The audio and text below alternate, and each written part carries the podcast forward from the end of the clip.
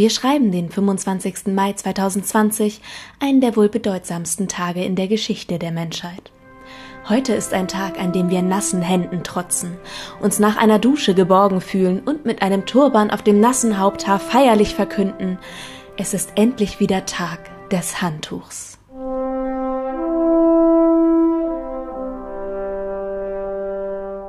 Was täten wir nur ohne diesen flauschigen Traum aus Leinen, Mikrofaser oder Frottee?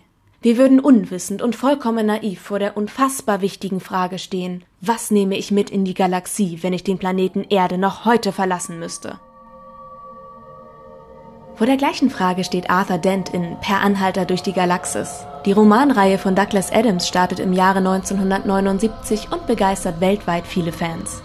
Als der Autor Adams viel zu früh im Jahr 2001 verstirbt, widmet die Fangemeinde ihrem Idol den 25. Mai als Towel Day, also den Handtuchtag.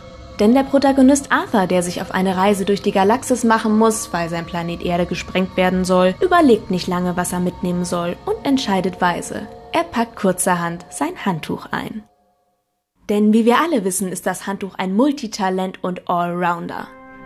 Man kann sich damit wärmen, vorausgesetzt es ist nicht nass, sich darauf ausstrecken, vorausgesetzt es ist groß genug, es als Segel auf seinem Floß anbringen, vorausgesetzt man hat überhaupt ein Floß. Und nicht zuletzt ist es im nassen oder verknoteten Zustand auch eine todbringende Waffe im Nahkampf. Hm, ich sehe sie schon mit den MGs flüchten, sobald wir Handtuch schwingt auf sie zustürmen. Und mal ehrlich, hat das Handtuch in der deutschen Kultur nicht sowieso schon eine Tradition als reservierendes Objekt einer begehrten Liege am Pool?